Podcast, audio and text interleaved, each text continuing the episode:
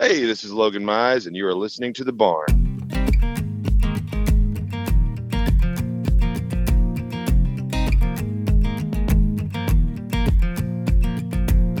The girl's got her eyes on a fading horizon. Here come the last line of our favorite song. It's the end of an era. She's gonna tear up that interstate on her way to Charleston.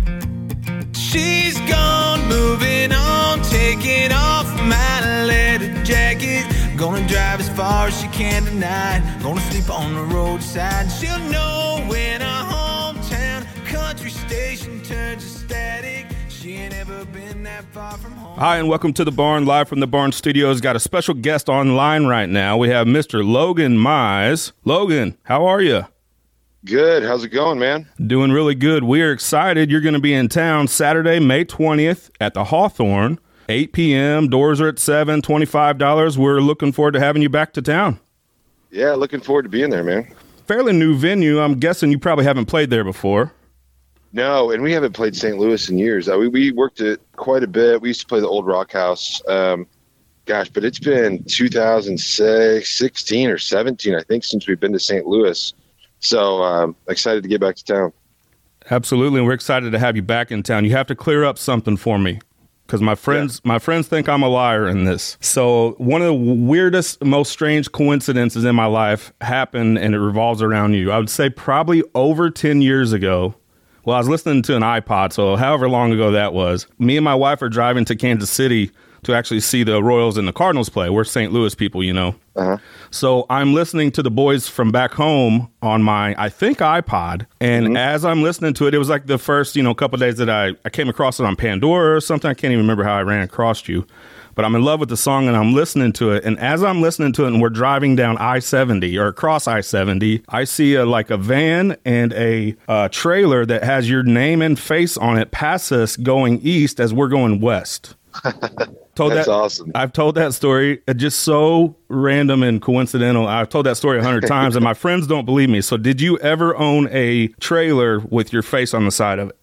Yeah, that would have been 2014 because we I did a I had a, an endorsement deal with the state of Kansas, so I was like I guess representing Kansas tourism, uh, my home state. So they they uh, wanted me to put like a, a wrapped logo on my trailer, and it had my face on there and a name. So yeah, that would have been either 2000, probably late 2013 all the way through 2014.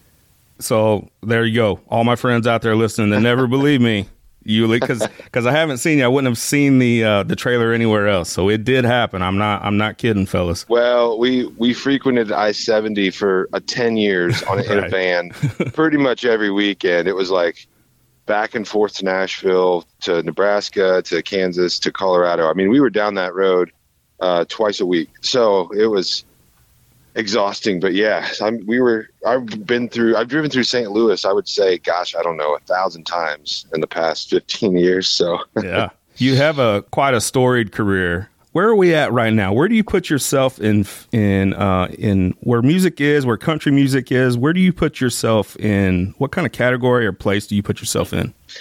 Uh, you know, labels are for jars, man. I don't know.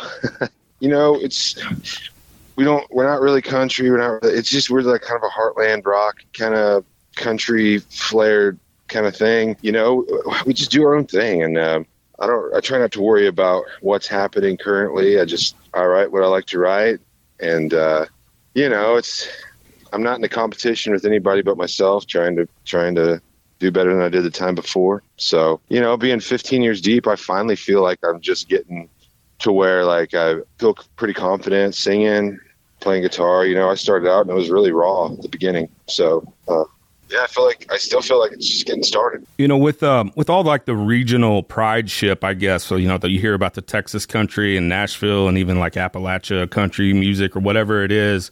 Do you take pride in being from the Midwest and being from Kansas? Because you seem to fly the flag high and proud.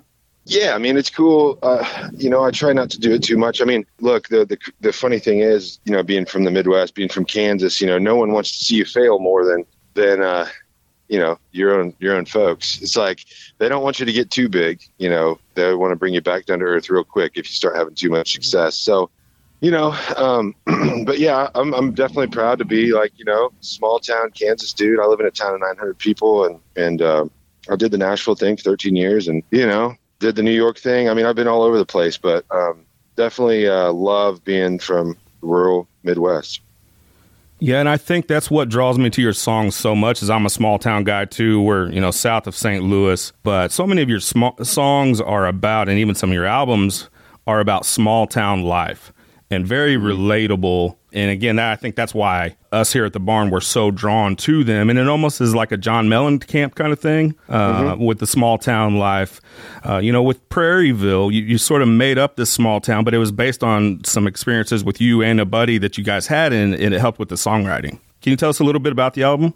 Yeah, for sure. Yeah, man, it was uh, it was kind of something my friend Blake and I were working on for a year. He's from Hays, Kansas, which is actually where I'm at right now. But uh, so Blake and I, we wrote on Music Row, you know, staff songwriters at publishing companies for years. And, you know, it's felt like, you know, you get together every day to write a song and it's like, today let's write a song about beer. I, you know, it's just, it felt, started to feel stupid. And so for just creative purposes, you know, we're both kind of artsy. It's, it's like, dude, let's just make up something to write about. Let's give ourselves a theme.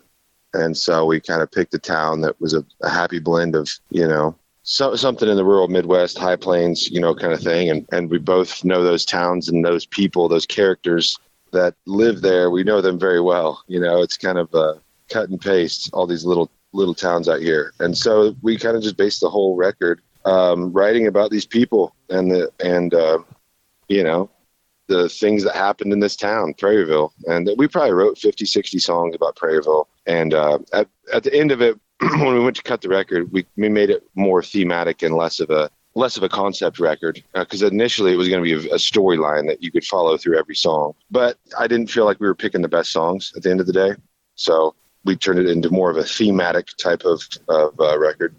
So many of your songs and maybe even some of your biggest hits are based on, I would say, maybe young love, heartbreak kind of songs. You know, when yeah. when you are writing stories and you are becoming a storyteller through your songwriting is it easier to pick maybe themes because I know you're a married man, a family man? Is it easier to pick themes that maybe you don't exactly relate to that maybe somebody else would?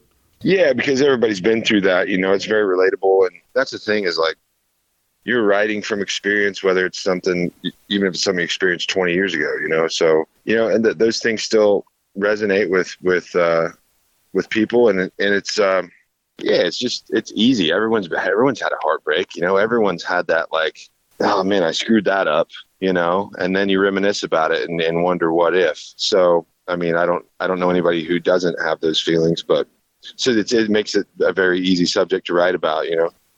Your newest video, Another Right Now, really grabbed my heart a little bit, you know, because I'm a family man myself. I have three younger daughters. And even just like right now, it's their last day of school you know, so it's summertime, but it's the last time they're in that grade. Uh, and having those special moments with them and with my wife and as a family, it's hard to have another right now. And I love the video, you, you and your family. And is that even your dog in the video as well?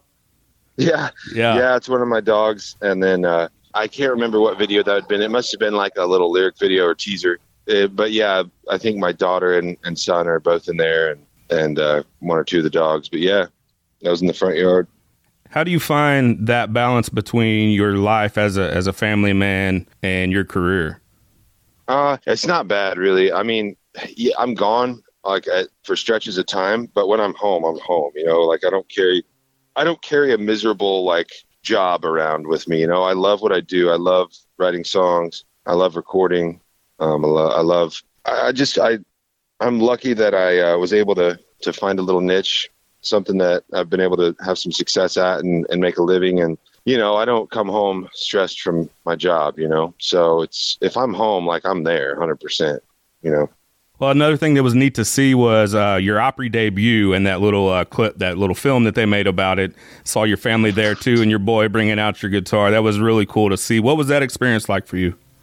Uh, surreal, man. I mean, you you never think like uh, when you first moved to Nashville, you know, like yeah, you dream of getting up there, but man, like it seems insurmountable at times. I mean, the amount of rejection and the amount of failure, you know, you got to go through. I mean, some people maybe not, but man, it took me 16 years to to stand in that circle and uh, you know, I got passed on by every label in town multiple times, some of them more than five, you know. So um, I've had to go this thing mostly as an independent artist from not even a, you know, Texas or, you know, any of the regional powerhouse kind of scenes. I've just done it on my own. So to get up there and have my family with me, it, it was huge, man. It was like I felt like I conquered something.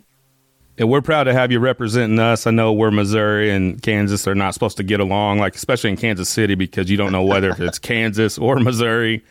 Uh, but man, I, I, love what you represent. I love that you're a family man. You put that out there and all the small town stuff. And we can't wait to see you Saturday, May 20th at the Hawthorne in St. Louis. We want to shout out Lucy, the um, manager, I guess, there. $25 to get in. Go to Logan Mize, loganmize.com for all your information and go out and get the new album, Bloodline. And uh, Logan, we'll catch you when you get into town, man. I'm looking forward to it, man. So good talking to you. Thanks for having me on the show.